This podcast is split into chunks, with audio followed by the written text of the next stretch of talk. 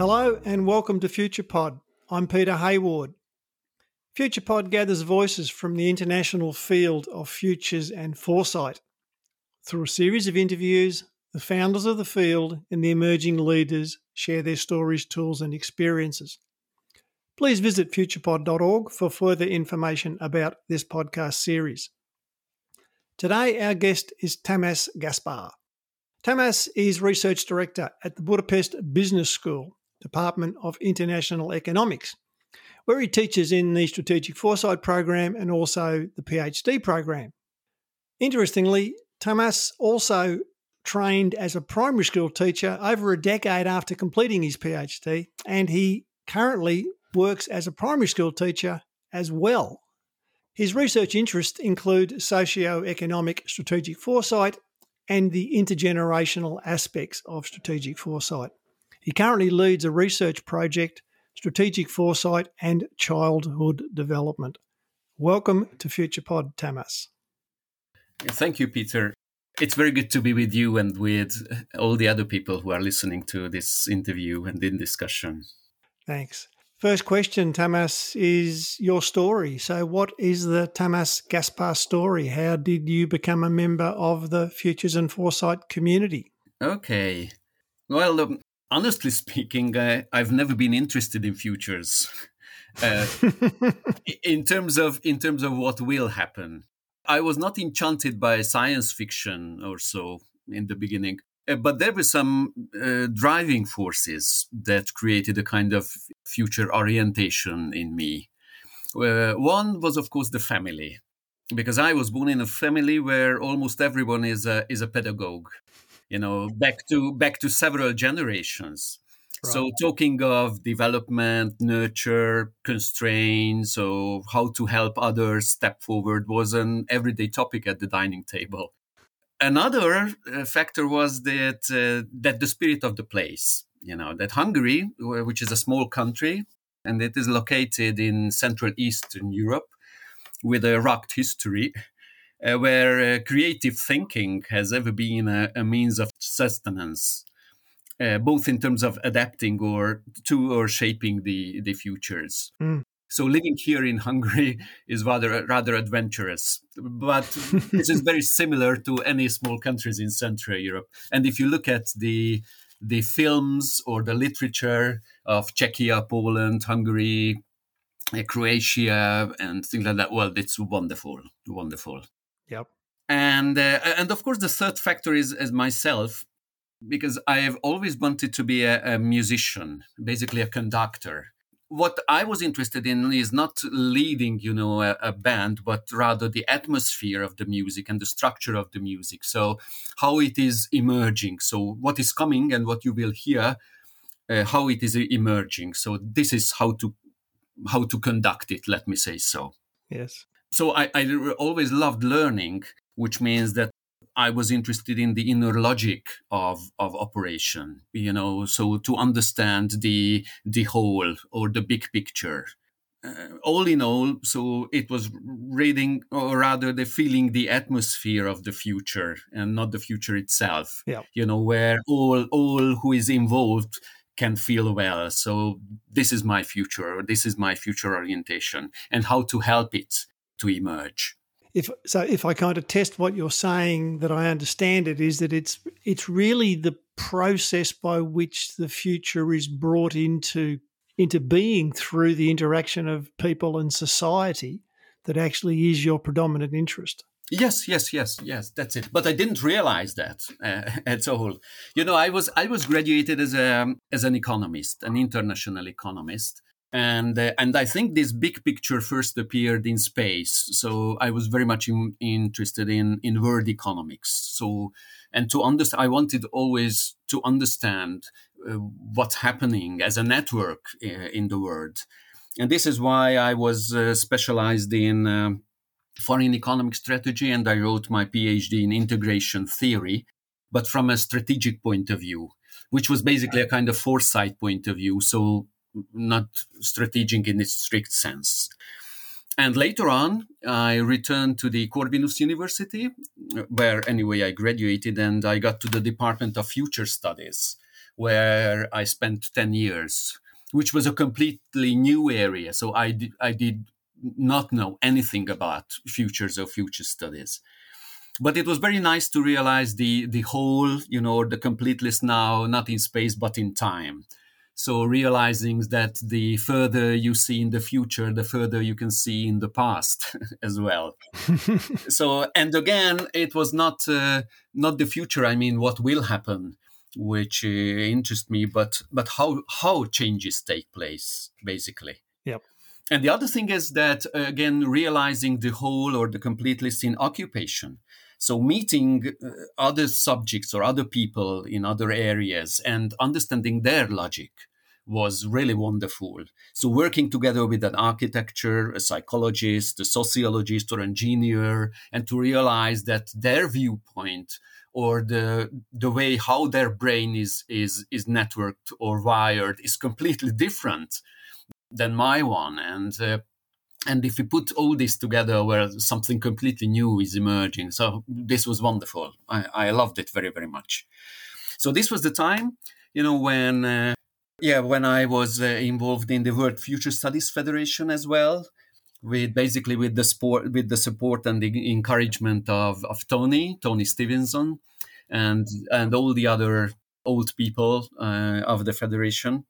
We were organizing the Budapest Futures courses from 1999 to 2005 uh, biannually, which was a wonderful experience and at the same time a world conference in budapest. You may remember in 2005 in, in uh, of the world future studies federation. Yes. And i also got to the executive board of the federation and we organized another world conference in sweden trollhättan. So it was it was a wonderful period. This is how i I was involved, you know, in future studies. But after that, maybe you could say that I disappeared partly so I I, with, I was uh, withdrawing myself. Uh, on the one hand, I went to paternity leave, you know, uh, for almost two years with uh, my smaller daughter, and it was a wonderful experience again. Being together with a, with a child who uh, you are completely responsible for, and you are responsible to create a fruitful environment, but you should let her uh, developing her own future, if if I may say so. Yes. And uh, and you know, uh, even if I was very much involved in the in being together with with my first daughter Anna, uh, realizing that it's a completely different way of life and different way of thinking at the same time, and and it was a, a shock for me or a real surprise that that no matter how how close I am, being together with this situation is completely different. So I, am still sure that if uh, all all men in the world would have been forced to spend uh, half a year or one year at a paternity leave, the whole world would work would operate completely differently. Yes. So this was this was one experience, and the other one, what you mentioned that uh, I returned to school again and became a primary school teacher well, it was more than uh, a decade after my PhD. Well, what what I feel a step forward anyway. So, so if you want to learn more after PhD, then be, let become or let's become a, a primary school teacher, because here, you know, very close to to small children, it was it was really possible to to teach them a kind of literacy, and of course, including futures literacy the kind of foresight thinking and of course socializing. And it was the whole was parallel to the university education. So it was really really wonderful that in the morning you know i was teaching the letter a or so and in the afternoon in the in a master's or a phd course let's say foreign economic strategy. And uh, and what was really a surprise that that, that these two uh, were and are not uh, really far from each other. Right. It's completely possible to give the same ideas, the same education to small people than to university or PhD students. So you can teach completely the same thing, uh, also in terms of foresight of futures. Of course, with different tools, with different methods, at different level, but completely the same.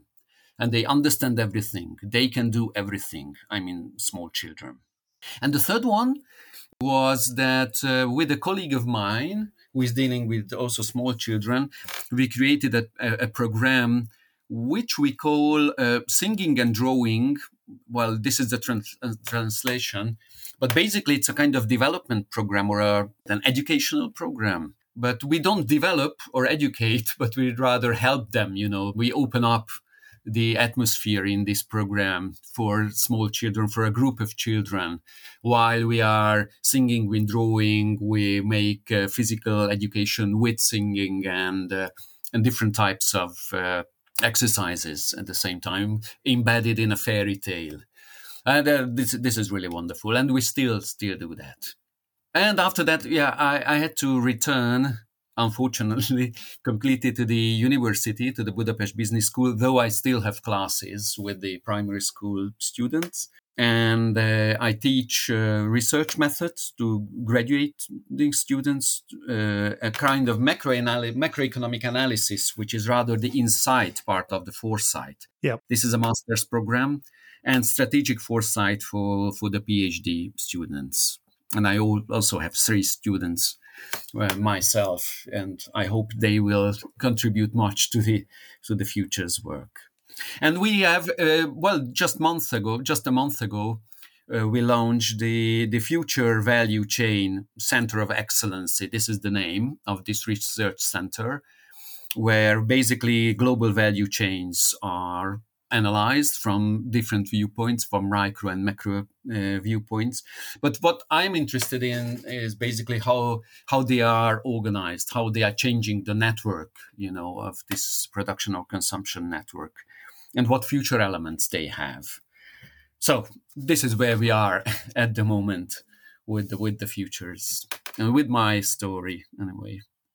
So I'm interested when you said that you can be teaching letter A to primary school students and then teaching research methods Mm-mm. to graduate students, but in many ways they are teaching or learning the same. Mm-mm. Do you want to explain what you mean by that? The similarity between the let's say masters and primary school students is is, is, is, is twofold. On the one hand, the students and the master or a PhD course still demand or need the the attention your attention yep. Uh, like the primary school to uh, you know the students the, or the uh, children they are very grateful you know when you pay all your attention and your your real time uh, to them and it's yeah and it's not common sense you know it's not it doesn't go without saying that uh, that really everyone is paying uh, his or her real attention to another person. Of course, primary school students demand it very, very much, and uh, you are responsible for them in many ways. So you really give your your attention to them.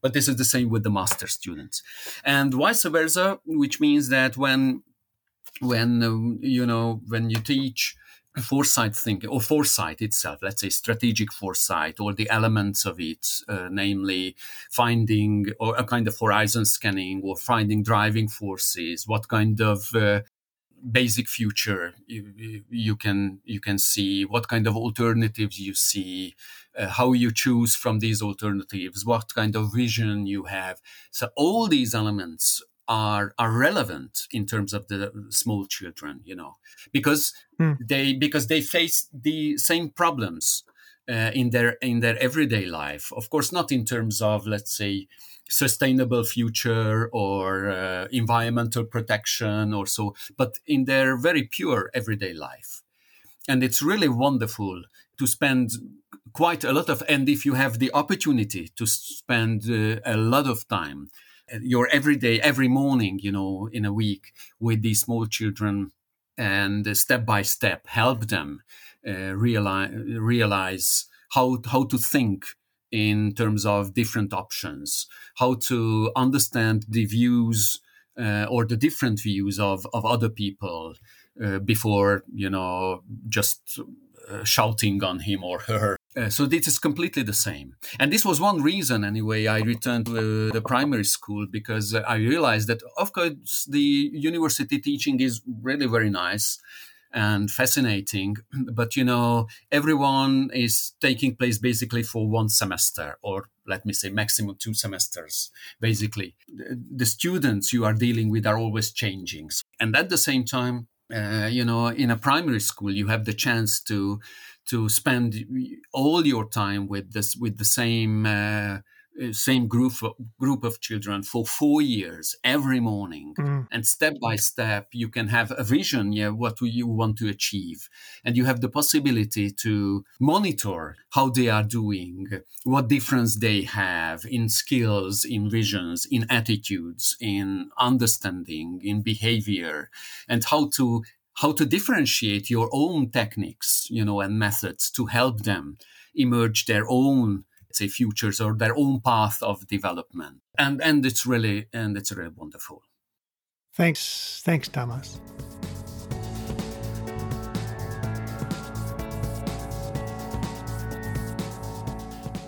Second question the i encourage the guest to talk to the listeners about a framework or an approach that is central to how they do their work mm. So, what do you want to explain how you use to the listeners? Well, from this experience, basically what I do is a foresight from a from a nurture perspective, yep. if I may say so. Which means uh, two different things, either in terms of uh, foresight, so the strategic foresight in the university education, and the other thing is the uh, primary school education. In terms of the university education, I basically use use my book because I wrote a book, well, almost ten years ago, entitled "Strategic Sapiens," if I may say so, "Strategia Sapiens." So this is the man. This is the background of a man who can think wider and further than usual. Mm-hmm. Anyway, this this strategy uh, in this sense means basically foresight. I didn't know or I didn't realize at that time that basically it is foresight, but finally it turned out. And this is the experience of the previous 15 years as a summary. And the key elements of this, uh, let's say, methodology or tool, if I may say so, on the one hand, that what I use as a foresight model is very close to the integral futures model, mm-hmm. uh, which was uh, not that popular at that time, 10 years ago or 15 years ago, but it's very similar to that one.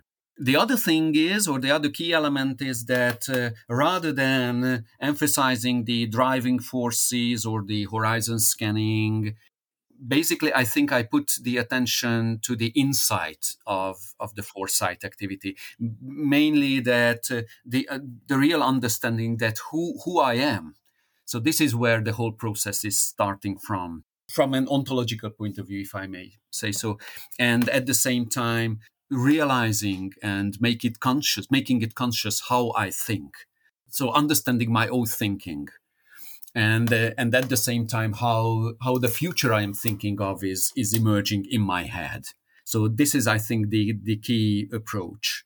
And finally, uh, that the, the the optional futures or the scenarios are linked very much to the acceptable futures and the achievable future. So there's a kind of cost benefit analysis at the same time. So this is the economist point of view to shrink the cone of the of the futures. Right.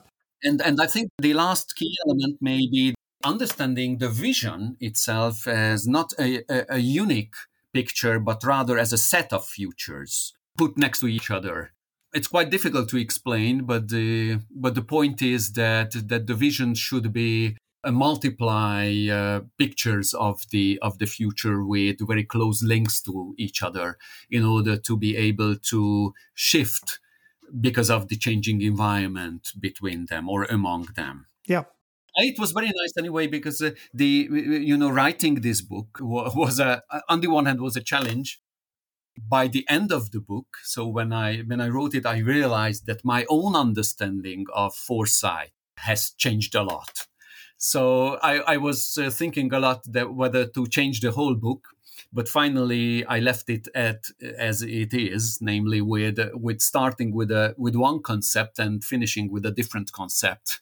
And in this case, the reader can see that the that the writer itself has a, has a development yep. uh, when while, while reading or while writing. Unfortunately, it is only in Hungarian. You're saying that, yeah, and the way you approached futures, and I agree, it is very much like what what I would say is integral futures, which Richard Slaughter was involved in teaching, Mm-mm. Yeah, yeah. and I yeah. was involved in Richard's program. This notion that how a human develops their unique ontology, Mhm. their unique sense of the world, and from their developed ontology, they then effectively create Mhm. plausible, possible futures, visions of possible futures, and they choose. You must have a theory of how people develop their unique ontology. Well, this is the other part, you know, the second part, uh, dealing with children. So, this is why I think I, I pay more and more attention to children and to their education, because in this case, dealing with, so the methodology or the tools of, uh, of futures practice is basically uh, opening up, you know, creating a, a very open environment. On the one hand, in order to to achieve an environment where where the children have no fear of the futures Yep. because because they have because they do have.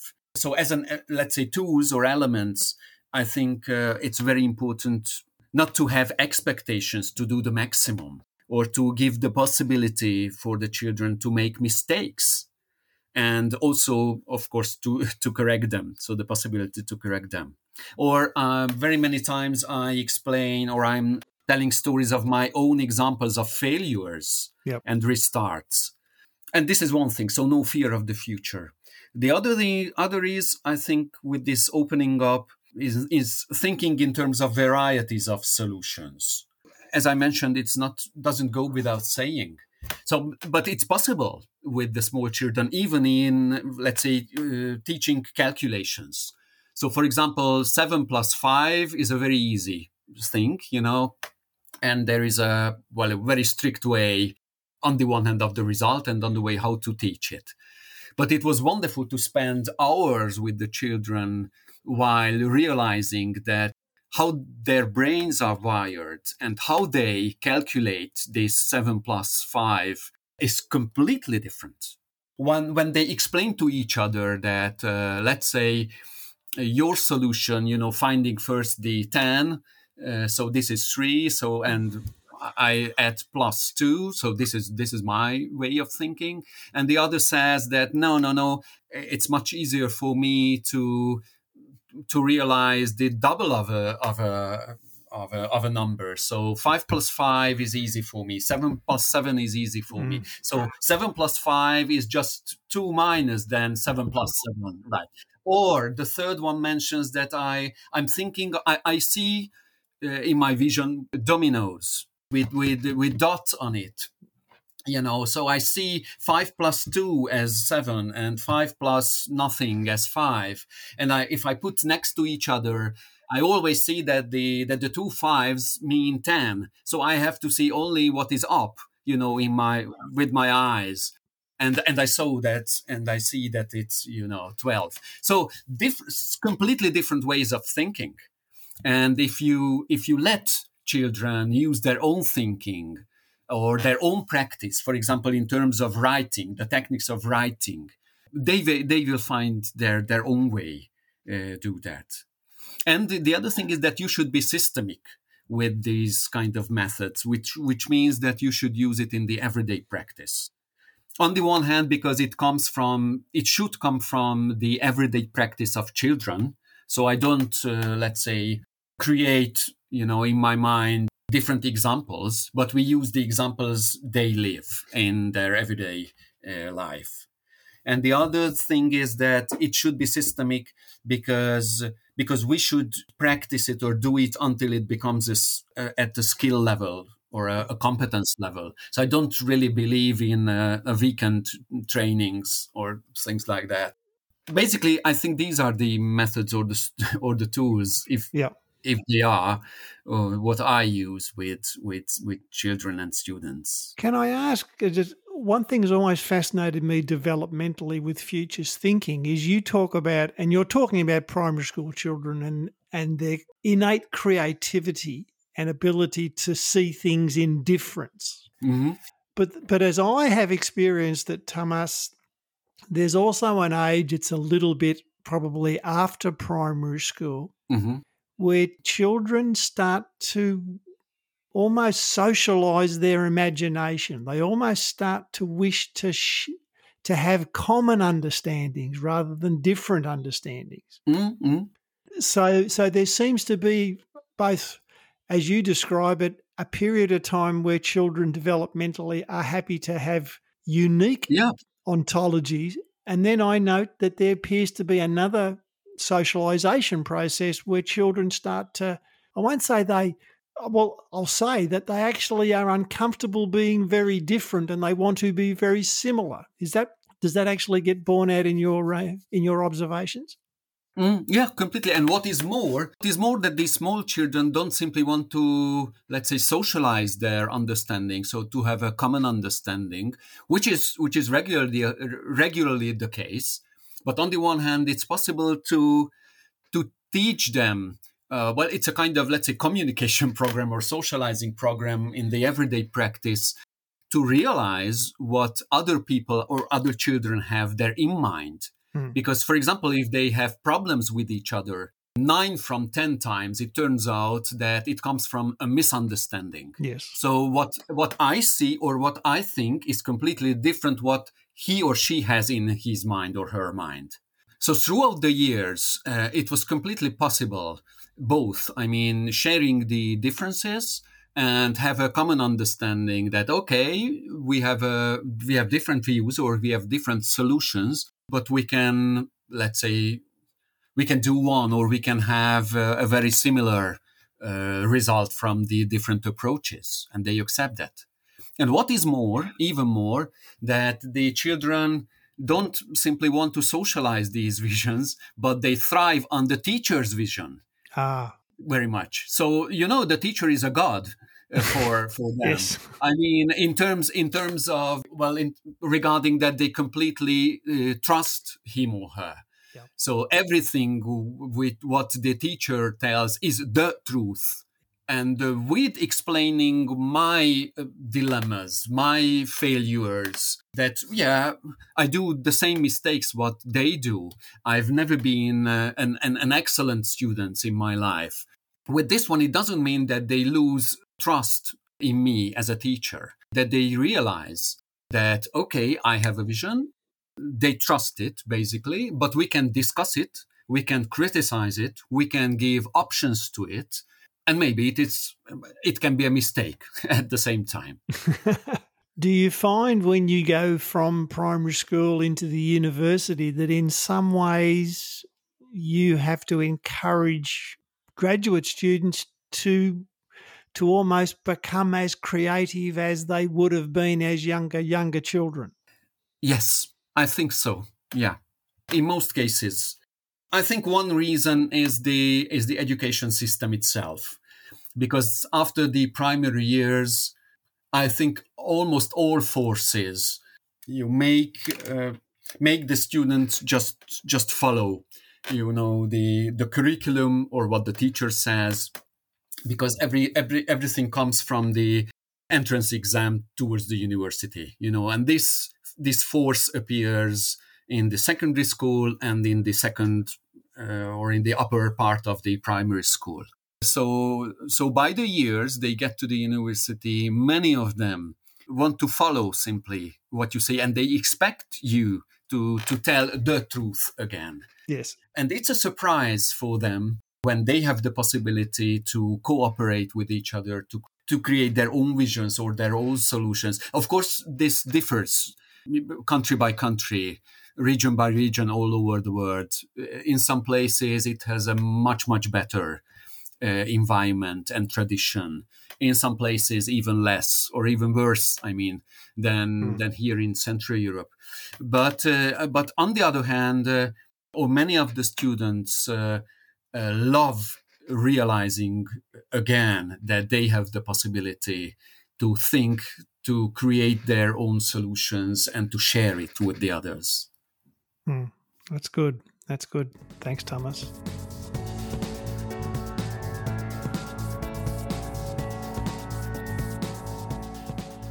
Third question, the one where I'm interested talking to Thomas Gaspar, Hungarian human, um, about the emerging futures around you that you are paying careful attention to, either because you are excited by them or you are concerned by them. But of you know, of the things around you, what are you paying particular attention to, and why? Yes. Okay. Maybe it's not a surprise that uh, basically what I pay attention to is the emerging generations.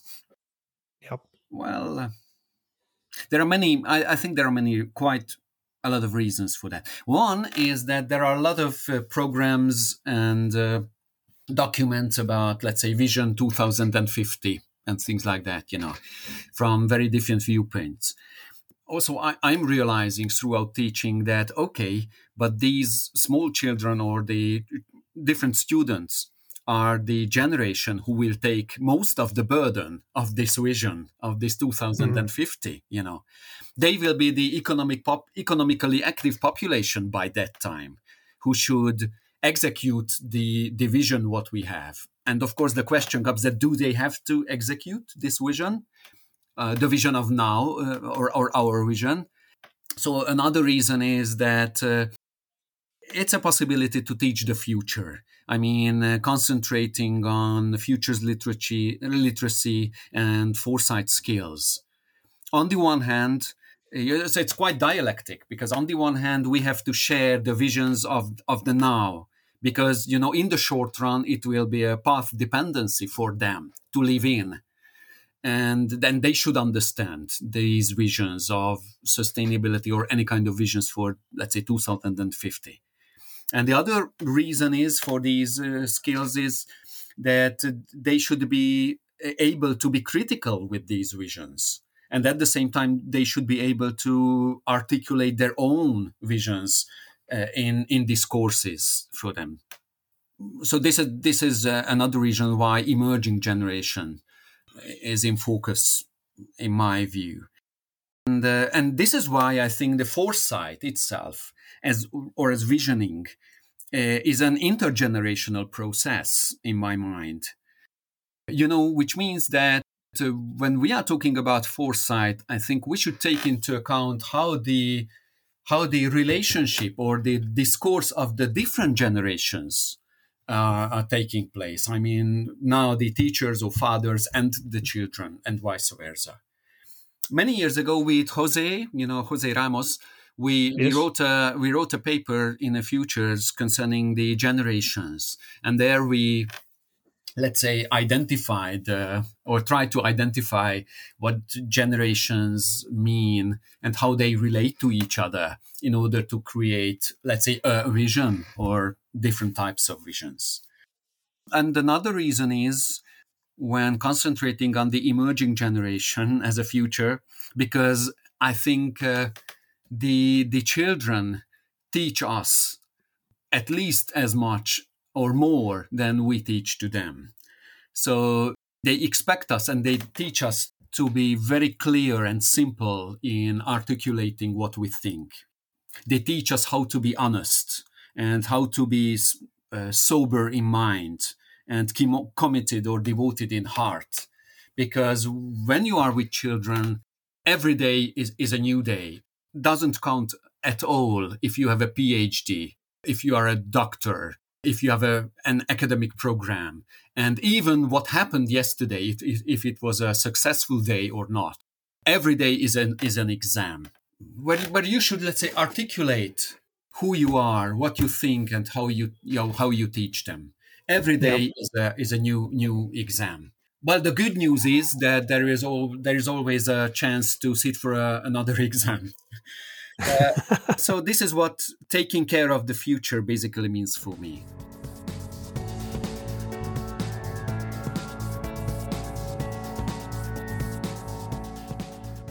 Fourth question is the communication question.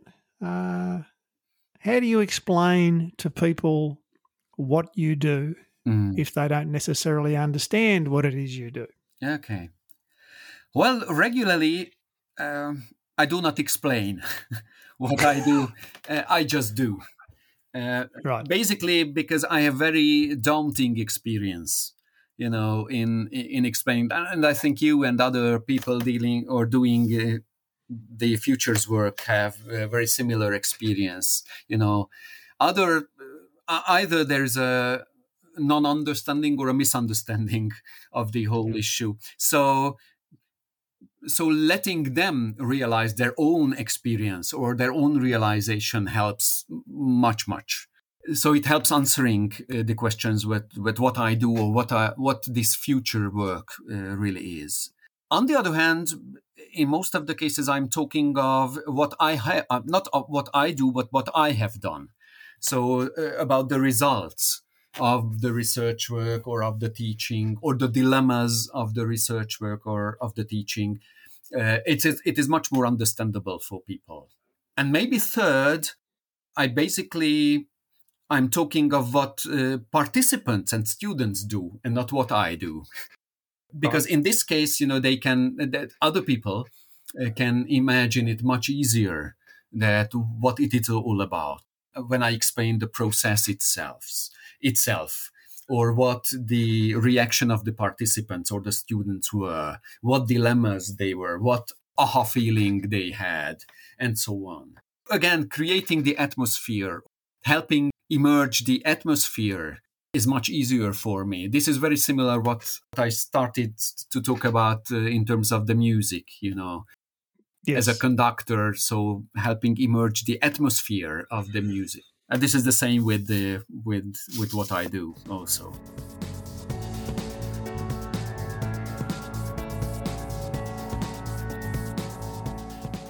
So we're at the last question. Is there a particular topic you want to talk to? What came to my mind uh, can be basically the program, which uh, all these different threads are running towards namely this uh, singing and drawing, because now we are just preparing for a for a program this week for for a group of children, and it was very very nice anyway, methodologically as well, because I had nothing in mind, you know, how this program will look like. I, I didn't want to develop this this program of singing and drawing. It was really emerging, and it's fascinating when you are one step behind something that is emerging in front of you and you have the chance to follow it it's just wonderful. I don't know if you had this kind of experience anytime. When the vision is drawing you you know and it's creating itself and your task is to follow this vision uh, because uh, every possibility is just in front of you so you should just do what you should do Uh, this is what happened with this singing and, and drawing. First, when our children were small, uh, it was wonderful to realize that you know drawing uh, by a poem it's, it's very easy to follow the rhythm of the poem and the content of the of, of, of a poem. Well i re- i liked you know music that what, what if we sing and it it turned out that it's much much easier and later on, as these children were growing up and they, they uh, went to nursery schools, these nursery schools invited us to to teach it or to follow that. Well and we realized that okay if we go there then something else is needed. And uh, as we were teachers and as we are teachers we we followed that the regular developing uh, methods and tools can be adapted to to this one. So and we put it into a fairy tale. So finally a complete let's say 45 or 60 minutes program you know was emerging from that. And and it's and it's still going on. For example now this year the last uh, autumn when it was a covid period we helped this covid period with going out to a park and uh, giving this program you know, just for parents and students, uh, children who are in this park uh, once uh, every week. And we created a new fairy tale with new programs, with new songs, and we put it on the on the Facebook also, so it was available for for all people. So there was one night, you know, when people from nine different countries from all over the world, even from Canada, were following uh, the program and so on. But the background of the whole idea is is on the one hand that uh, students and children have, of course, problems, obstacles. They have blocks not to be able to be really active. And the aim of these programs is to make creative or to help children be creative, be independent in thinking, and be active people in their further life. So, this is why we are linking different developing activities at the same time. Another element of this program is that we we are singing and drawing from something something very completely different thing. For example, from a from a fish, a, a, hedgehog is emerging, or from a sleeping grandpa, a flying bee is emerging, or from a mushroom, a ladybird is emerging. And with this one, it, it, it's a very, very good way of teaching children that the future of the world is open to shape.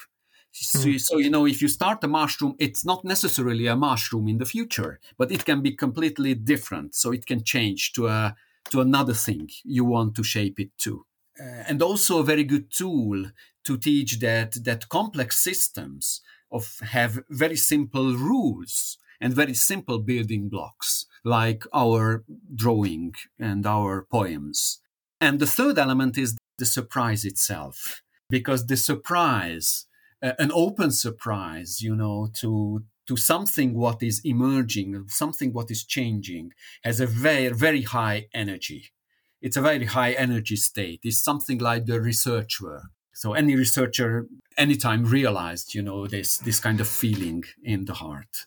And at the same time, this program is a is an experimental pedagogy, if I may say so, which means that uh, that the future and the vision can be understood, or the understanding is vital only if you if you live it through if it's yep. either directly or indirectly so this is why when we are creating a bear or cat or a, a snowflower, uh, the only way to understand how they how they operate, how they think that if we become a bear, a cat, a snowflower.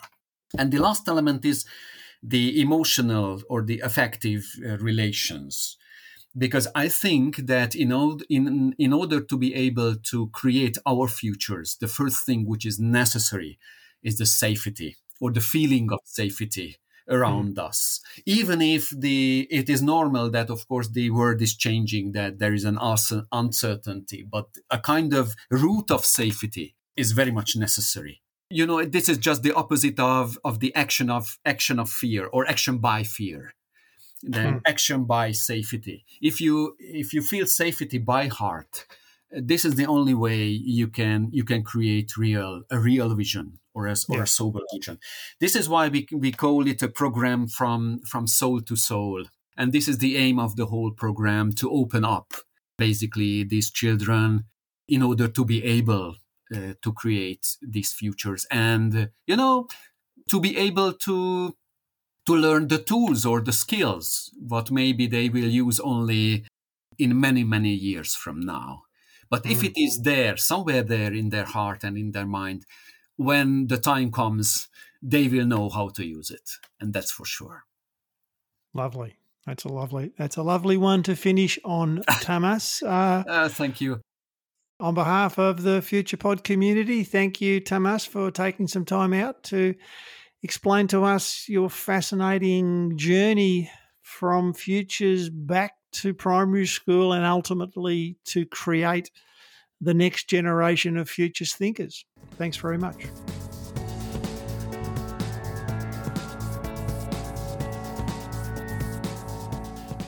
This has been another production from FuturePod. FuturePod is a not for profit venture. We exist through the generosity of our supporters. If you would like to support FuturePod, go to the Patreon link on our website. Thank you for listening. Remember to follow us on Instagram and Facebook. This is Peter Hayward saying goodbye for now.